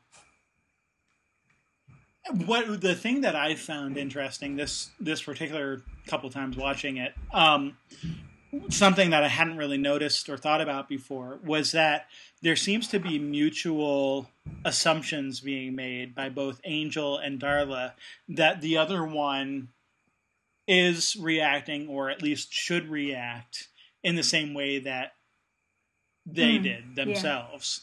Yeah. And so like so like you do get this sense of like, you know, Darla, you know, with a restored soul, of course and it's fully human. Um you know, the fact that she doesn't feel the way that Angel felt when he realized his horrors kind of says a lot about her character, mm-hmm. you know, as a human, perhaps even before she sort of did the atrocities that, you know, vampirism sort of suited her well, right. you know, as, you know, there, there wasn't maybe much for the demon side of her to to change about her mm-hmm. personality. Mm-hmm. She was just now stronger and lived longer and you know more powerful and that kind of stuff. Um, right. So the but there's also sorry finish. Well, I was just gonna say, so there's the, the assumption that Angel is making that that there is you know that by imbuing her with a soul, you know, by reinsouling her or whatever, that she's going to feel that same sort of guilty feeling that he had, but it doesn't seem to be right. happening. Um, the the other side is the assumption that uh, Darla is making that you know Angel as a vampire actually loved her and wanted to be with her and we sort of find out here, you know, when Angel was like, "You never made me happy because I didn't have a soul." Yeah. Like it, you know, there's this there's this idea that you know Darla with the soul still loves Angel and wants to be Mhm. with him, but the only reason he was with her was because he was soulless, and now you get the sense that he has no interest in her in that way anymore. Now that's not to say that knowing that she's human and whatever now that he won't try to help her in some way. Maybe he Mhm. will. I mean, we can sort of assume that he probably would, you know, just like he would help anyone. But that's the point: is that it's just like he would help anyone, not that she's, She's Darla special, and that he wants to be Right. with her, and you know, so. Um, and of course, I think to a lesser degree, you get like Wesley and Cordy, and even Kate and Gunn. You know, although they don't know Angel as well, kind of making similar assumptions, even that Darla is making about Angel. Um, that just because Darla's back, he automatically wants to be with her and you know wreck, ruin, and right. uh, you know all that stuff. But but we find out that actually he has no interest in any of that. Um, even though for a few minutes you you kind of wonder as they're like making Right, out, right, right. you know, Yeah. um, there's that aspect Yeah. of How it. far but, is this going to go?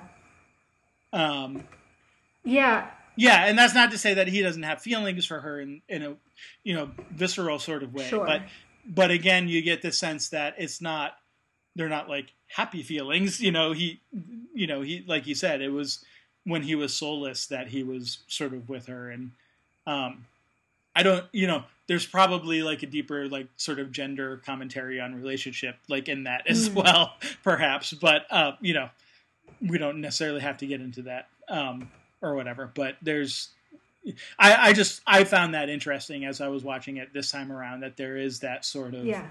um, you know additional those those sort of counter assumptions being made um, you know by each of them. Well, So, and yeah. um, it it recolors how you take her lines where she's sort of accusing him of, um, uh, what does she say? No matter. Oh no, that's not the one I want.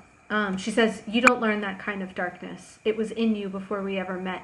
My boy is still in there, and he wants out." So, in light of what you just said, it makes me think that's far more true for her than it is for him. That, you know, not Yeah. that Angel, uh, you know, or Liam, I guess, was, you know, all perfect and the vampire is all evil and the two don't have anything to do with each other. I think there's been evidence to show that there is some link between you know the personality and the personality of the vampire. But it it that doesn't seem to be true from what we've seen of you know Liam wasn't really a psychopathic killer. And as soon as he got his soul back he did feel you know the weight of the guilt and started to work to um you know make amends for that. Whereas Darla Yeah. now we haven't seen her in any pre-vampire flashbacks but to kind of restore to Darla seems like she, it's true for her what she's accusing him of that her with a soul and human isn't really different from the vampire that you know that you know that suggests that maybe that darkness is was in her before or at least has a stronger element in her personality than it did for him. So yeah, in the in that assumption making i think there's some projection going on there of like each of them just Hmm. seeing themselves in the other or like you said just assuming that what they are going through is the same as what the other person went through. You know darla can accuse him of always being that dark because maybe she's always been that dark. And as far as she knows that's, that's how it works you know i'm bad so everybody's bad um, and if you say Hmm. you don't have these urges then you're just not being honest um, yeah. and and Angel Well, saying and- the reverse. You know, I feel guilt.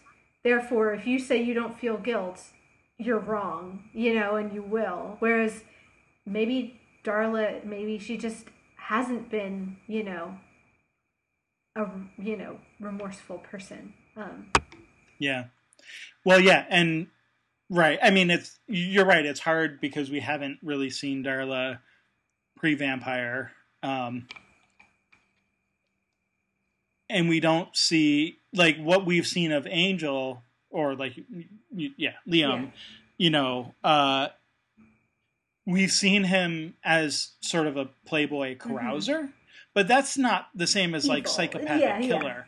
And and and so there there is sort of a there is sort of disconnect there like to to just sort of assume that he you know was a killer like he certainly didn't like kill anyone or you know even seem to want to before that even though yeah he sort of drank a lot and fooled around with the maids or tried to fool around with Right. the maids or whatever and and that sort of thing but you wonder if like now like angel with a soul is sort of like you know life experience angel Mhm. with who's like grown up and kind of gotten past his you know early 20s playboy Mhm. phase and is quote settling down you know in that sort of way and becoming more responsible and that kind of thing i think that that's a lot of what we might expect for someone who you know a guy in their 20s who maybe drinks too much and Right.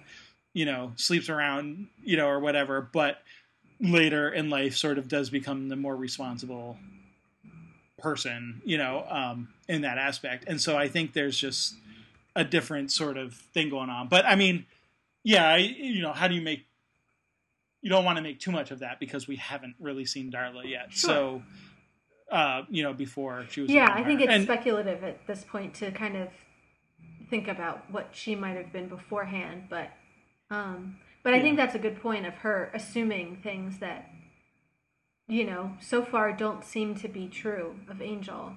Um yeah and it's it makes me she- wonder like okay, is he you know, because part of me wants to believe him that, like, okay, the longer she has a soul, the more she'll start to feel, you know, regret for what she's done. But I don't know. Yeah. I don't know that that's true, you know? Um, evidence to the contrary, I don't see any, you know, the fact that she's misunderstanding him leads me to think that he's probably misunderstanding her. Um, Sure. Yeah, I definitely think it's a dual a dual misunderstanding there. Um, so yeah, and and the fact is, she doesn't really know what he was like before right. he was turned into a vampire either, because like he she pretty much turns him immediately when she meets him. Like we've seen that. Right. You know, he stumbles out of the bar and she leads him down an alley and turns Right, him. It's not like Right. she really knows, him. what he's like. Well, and there's a sense in that everything she's saying is suspect because it's all calculated to get this sort of rise out of him and to, you know, like to um you know bring that darkness out of him. So, it's not even so much important whether she believes that that's really in there. What's important is that she do everything she can to get, you know, to get her boy back out like she said. Um Hmm. so, Sure. you know, all of the so like I think the the kind of sensualness has been part of it, but kind of the insults are part of it too. The kind of like if I, you know, tell you you're bad long enough, eventually you'll believe me. Um so, you know, which kind of I guess um brings me to sort of her larger plan. Um which we kind of saw her doing her like invading his dreams thing, which um, when he stopped sleeping sort of got interrupted. So now we have this more, you know, offensive plan where she's sort of out and about during the day and pretending to be somebody Hmm. else. Um, and actually, from like the acting point of view, I was um, kind of pleasantly surprised with um, what's the actress's name that plays Darla now? I can't remember. Um, oh, uh, Julie Benz, Benz, thank yeah. you. Um, I haven't had any like problems with the way she plays Darla, but I feel like up to this point, Darla's been fairly kind of one note. Like she kind of does Sure. the same things and you know acts and sounds like you kind of expect her to. Um, and I was kind of pleased Sure. to see another side of uh, at least the actress, you know, in this episode that, you know, like she did a good job with the scenes where she, I mean, both Darla as an actor, but Julie Benz did a good job with the scenes where she's pretending to be, um, you know, Dieta or whatever. Um, you know, and her kind of mm-hmm. confusion and panic and not knowing what's going on. I thought she did a pretty good job with that and showed me another side of the actress that I didn't hadn't seen before. So, um, sure, sure. So, um, you kind of you kind of mentioned like that what she's saying is calculated, mm. um, which of course calculated isn't the same as like lying per se. Right. Um, but do you think? So do you take her sort of last comments there about, you know, still want you, you know what she say? I, I forget exactly. Like you know, you you don't want me, but I still want you, kind mm-hmm. of thing. Um, or or no, what? Uh, no matter how good a boy you are, God doesn't want you, but I still mm-hmm. do. Do you think she's being earnest there? Like, do you think she has? Do you think she's playing with Wolfram and Hart, insofar as like she has doing what agenda. they will, but like yeah, is kind of working on her own thing. I mean, I I'm trying. Yeah. I I apologize if that's a leading question. I mean, that's kind of how. That's how I took it. Um, I mean, there is the the possibility that she's lying, but Angel kind of suggests that when he's like, you know, oh, they're going to turn me evil. This is their big, you know, dastardly plan. And she's like, yeah, it's kind of basic, but, you know, you work with what you have kind of thing. Like, so she at least suggests the idea that she's not terribly impressed with Wolfram and Hart, but she'll go along with it because it gets her what she wants, that kind of a thing. Um, sure. So I mean, I took that sincerely that she may be working for them, but like when it comes down to it, she has what she wants, and that's more important than what Wolfram and Hart want, I think. Mm. Um, which they want the same thing right now, as far as I know, because one of the things we learn is that Wolfram and Hart want Angel turned. They don't want him just dead at this point. Um, Right. So, and that's what she wants too. Is she wants them back in their big bad glory days. So, um, right. You know, right. but maybe she thinks once that happens, the two of them will give them the slip and run off together, and you know, go back to doing what they always did. So, um, that's how I read it. Sure. Cool.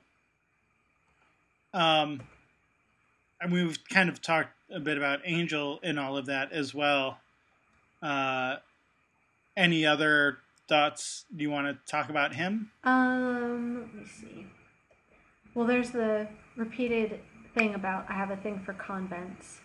Just sort of creepy. Yeah. He knows all the convents and you know where they are. Um, again, just with reminding us that that side is sort of, you know, and there's like a bunch of creepy stuff like that of like when he is punching the guy and doesn't stop and Wesley has to sort of pull him off, um, or when he's sniffing Cordelia's hair, like, you know, I mean, yeah, uh, you know, we're we're he kind of plays it cool with Darla, but you were getting the hints that she is kind of getting to him, like his like Cordy says he's being weird, and he is being weird. Like there are a bunch of things he's doing that are not normal um, by his standards, mm-hmm. anyway.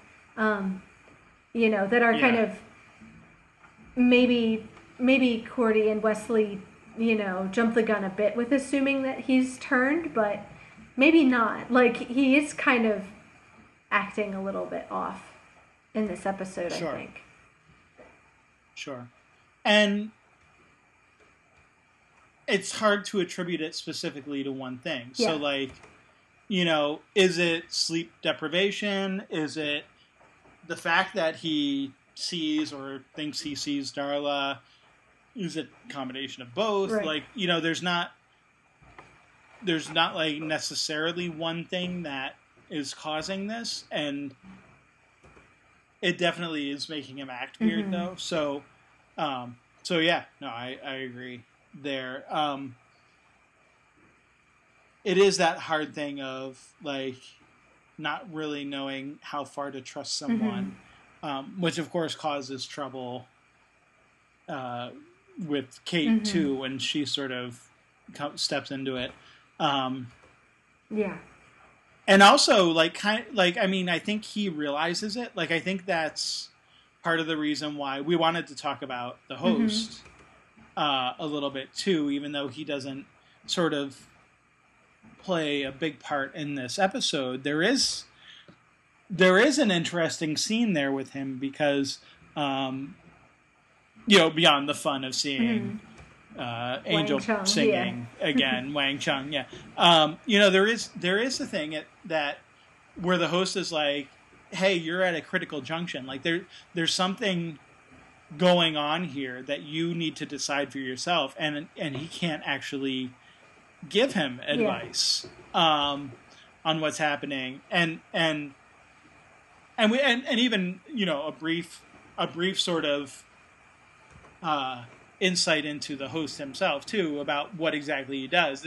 He doesn't just read the future. He says, "I set people on their paths, okay, and this is way off your path. Go Mhm. home." So, you know, part of his like it's more than just a oh here's what's going to happen to you. He's actually more he's actually in a way a guide too. It's not just you know these are sort of the fundamental things. There are uh, almost like you know the doctor who like there are moments that are that are Yeah. critical. Uh, only in doctor who those moments don't change. Whereas here it seems like there are moments that actually can change and you need to decide to do the right thing Right. um, you know, much more of a sort of free will aspect to it there. Right. Um, and and crucially, Angel doesn't take his advice. he he goes Right. after her. He ignores the the guide, and like even though he's telling him that way, you know, trouble with the capital Trub, and you know that way lies badness, and all that kind of thing. Angel says, "Well, too bad," and goes and does it anyway. And Yeah. so I think it's not at the end when it ends with the kind of you know trouble and I say bring it on. It's not a like ooh cool hero moment. It's like ominous that you know th- this is And you've a- been and kind of- you've been warned. This is not the kind of trouble you want to get mixed up in, and he's Yeah, inviting it in um, with open arms. Right. And and in a way that he could have Yeah. avoided, like had he listened, Right. but he didn't. Right. you know, potentially. I mean, we don't know. Like, we don't actually get what Right. you know the trouble might be. Well, and that's so, what makes it ominous because if it's just if it's just bad things are coming for you and you can't do anything about it, then saying bring it on sounds kind of brave. Like I'm hmm. making I'm going to do what's right under the circumstances and you know and and face it head on. Whereas like stirring up trouble, you know is you can avoid and is not good for anybody and it's just going to get people hurt and then like bragging about how you're going to kick its butt. It comes across as kind of arrogant you know? Like um, yeah, yeah, like you know it kind of g- gives that it's not a hero moment at the end there it's kind of a oh no like what have you started um hmm so yep, yep, yeah. So definitely, there's maybe some poor decisions being made Mhm. there, um, but we'll have to see how that pans out. I guess. I guess I Um, also want to just bring up too this idea of with Darla also now being human. Now the question of killing a human is on the table. You know that Angel says the, the way Angel says it, he kind of seems like one of the reasons of having Darla is that rather than just a demon or another vampire, that having setting someone against him who's human, that he won't kill them. You know, so not only do you get her causing mischief, but you're supposedly preserving her because Angel won't kill a human. Um, Angel says that this is not true. So, well, he he, he says, says it right, and so I guess the Is- question is: is that a lot of big talk him? or not? Um, so Sure. yeah, I think we've had that question with Buffy before too. Of like, where does your jurisdiction end? You know, is is Angel's role to fight evil, no matter what form? You know, um, or is there a kind of no human taboo? Um, Sure. I don't know. So, I mean, that's two questions to me. One, would Angel do it or not? And then two, would he be in trouble for doing it in the first place? Um, from like Mm. maybe his higher powers that be, authorities or whatever. Um, Right. Good question. Questions. questions. Okay. Um, Yeah. Did we miss anything for So- Angel and Darla? no, I think I think we're good. I think, I mean, that's obviously their sort of uh, relationship, and and you know, just the confirmation now that like now we it's not just Angel having like nebulous dreams and not understanding. Um, we actually get reference from Darla, like you're gonna miss the dreams, you know, you, you know, because like now she's sort of taken away from him in that way, you know. Um, and there is a sense that we, like, we still don't know. Did Angel, like, this sort of implies like that Angel did remember the dreams. You know, Darla saying you're going to miss them. It's like, well, how could he miss them if he wasn't really Right. remembering them before? But now, now this se- sort of seems to be a hint that like maybe he does remember the dreams that he was having and kind of knew that he was dreaming about Darla and and I think he even says that at one point, right? Like that he he admits to ha- having had dreams um, that to uh, Wesley and Yeah. Cordy that he admits to them. So so that sort of answers that question Right. of like How much is he aware maybe of this? maybe maybe he was indulging himself a little Mhm. bit like maybe all of the tiredness was an actual tiredness but wanting to go back into that dream uh where darla was there and and so does that give some credence then to darla's sort of assertions Mhm. about his desires for her and wanting to be with her like maybe he's being a little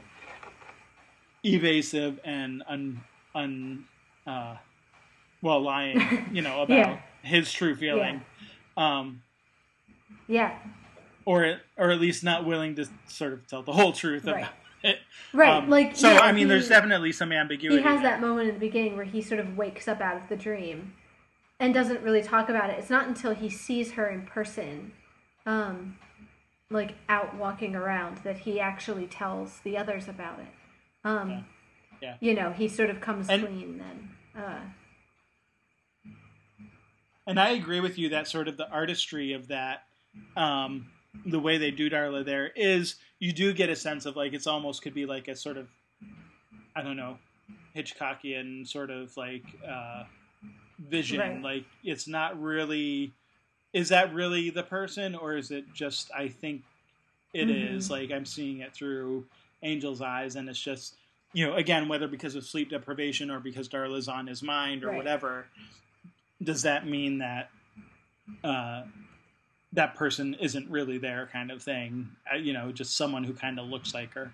Yeah. um, and of course we realize later that it actually is. It, it's Darla sort of creating Right, that illusion or or question uh, in his mind. Um, so yeah.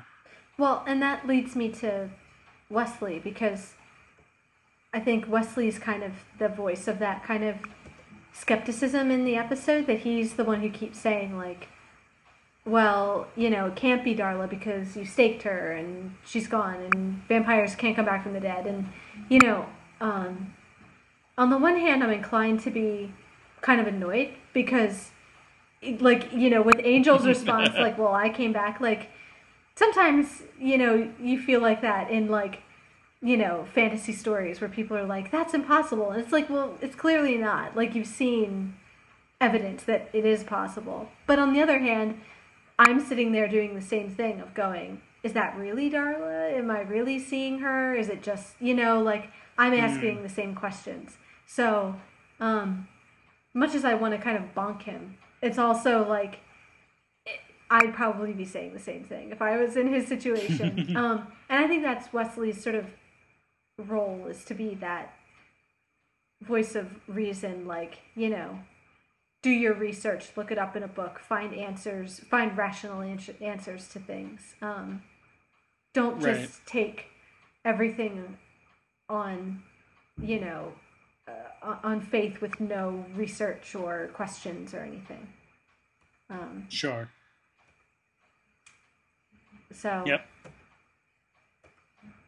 uh, oh, and like I mean, and he does it again when they finally see her themselves and says, "Obviously, she's not a vampire. Obviously, Angel made a mistake." Um, so. Right, but turns out he didn't. Right, exactly. And she's she. It is Darla. It's just she's not a mm-hmm. vampire. Mm-hmm. Yeah. Yeah. No, I think that's I think that definitely is like it's done well because they never they never really say what Darla comes back as. You just assume that it is as right. a vampire because why would you assume right. otherwise? And that's how Angel came back. So right. yeah, it's the only thing that really occurs to you on the first viewing. I think. Yeah. Yeah. Um. Um. For Cordy, we, oh, go ahead. We mentioned Oh, okay. No, that's fine. Go ahead. Talk about um, Cordy. I mean, I don't have a lot. Like we get the Cordy and Wesley sort of bickering, and um, mm-hmm. you know, uh, his you know his little uh, parody of her that you know I won't weenie out like you, Wesley. You know, like mimicking her voice and everything. You know, and they have this kind of like brother sister, you know, relationship. Um, but I mean, I guess with Cordy, the thing that she keeps doing is this kind of, in a way, she questions. She's skeptical in a different way than Wesley. Like, whereas Wesley wants to sort of disbelieve everything at first until it's proven. Cordy seems to be focused on like just keeping Angel honest. Like she's the one who keeps like confronting him about stuff. Like not just saying like, "Oh, obviously he made a mistake," but kind of calling him out on some of his crap. Mm-hmm. Like, you know, even if he you, you know, shoves her off, at least she's the one to say, "Hey, you know, you've been sleeping for 3 days straight," or "Hey, stop chasing away our only paying client in the month," or whatever. Um, yeah. So I kind of appreciate that about her is that she doesn't mind being a nag. Like she'll there's a problem and she'll keep bringing it up until it's fixed. Sure. Sure. Well, and that I mean I think that fits right along with her personality that we've seen from mm-hmm. the beginning of you know, she says things the way that she mm-hmm. sees them. She's not going to like let someone else, you know, sort of wallow in their yeah. own whatever if she thinks that they shouldn't be wallowing. Right. She's going to tell them not right. to wallow. Like spank, and, and spank it or mop it and get over it kind of thing. Yeah, yeah.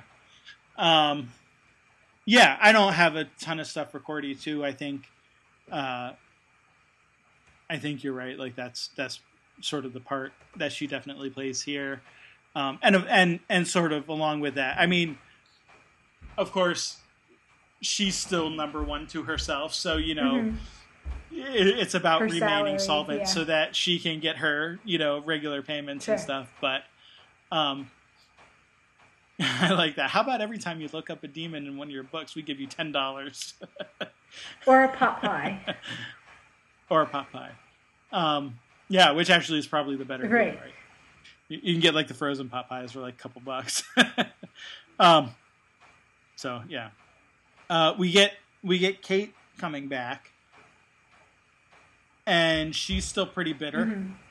Uh, but at the same time, there's a sense that like her, I don't know, Mulderism, I guess you could call it, Yeah. like has sort of degenerate and and like Mulder, who you know is sort of relegated to a basement office, like she's clearly been sort of demoted Right. and marginalized on the police force she's as ruining someone. her career in with this obsession. Yeah. Yeah, yeah, and like losing friends over it and whatever. And I kind of wonder, like, because she has this, you know, this partner guy who, or, you know, or former partner or whatever, who comes and gives her like this envelope with the picture of the hotel and Angel Investigations. I kind of wonder. He says like a friend of a friend, you know, thought this might be Mhm. of use to or of interest to you, and I kind of it's like, oh, who's this friend of a friend? Is this Wolfram and Hart? Right. Like you know, it, you know, like it's not it's not explicitly Yeah. stated, but there is sort of that overtone of like,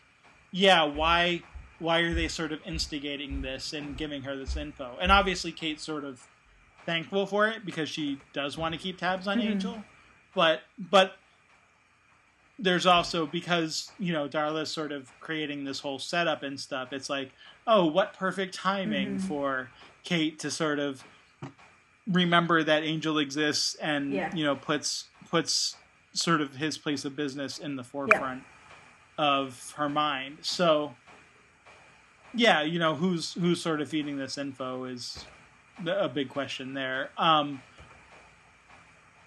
and also her, I mean, you know, rating of the hotel, whatever. Like, I mean, I actually think you know if she has. a- As much as I disapprove of police procedure sometime, like it seems like in this instance, she at least has enough to go Mhm. on, like, you know, Wesley's objections about, uh, you know, warrants, or is it Cordy, maybe? I can't remember who asked, uh, you know, is sort of, well, you know, not not really appropriate because like there is probable cause at this Mhm. point for them to be coming and looking and and her little speech that she gives is interesting because I think she's kind of right in Mhm. a way. Um, when she says, you know, the fact that you're fighting your big battles of good and evil, the, and the innocent ones are the ones who get caught in the crossfire.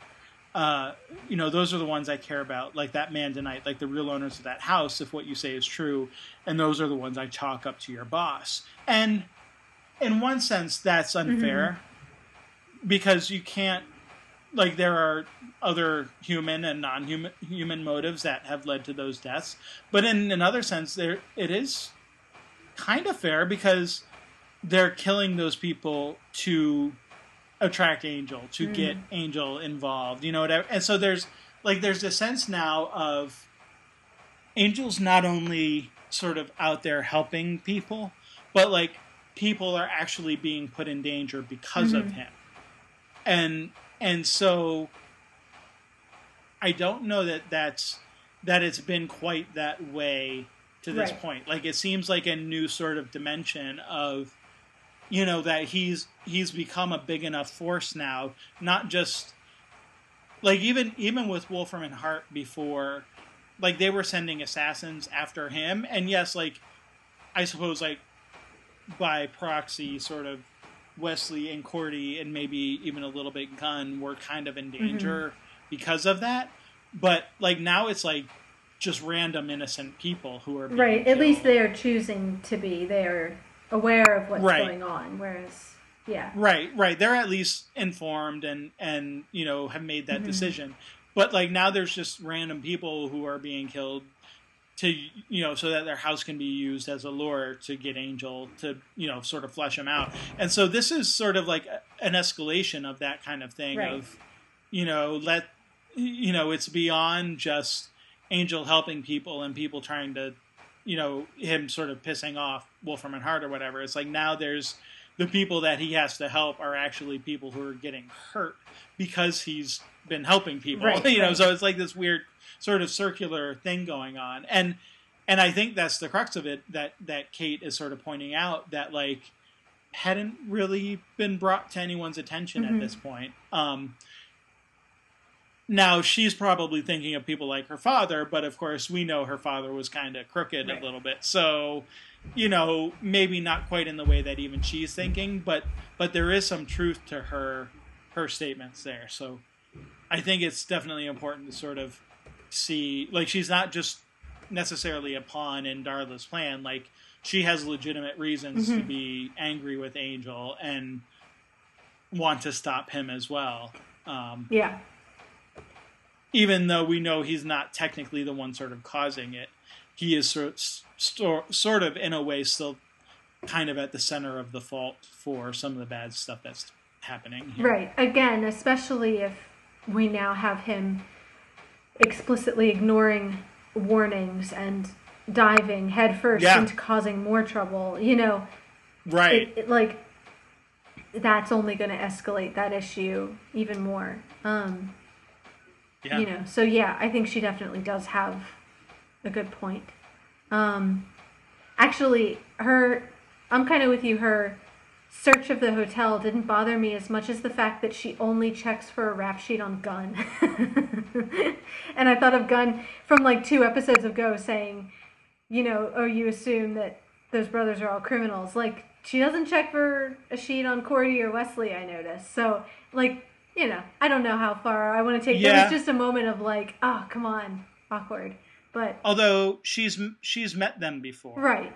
So she she she already so maybe like, she they're already known associates.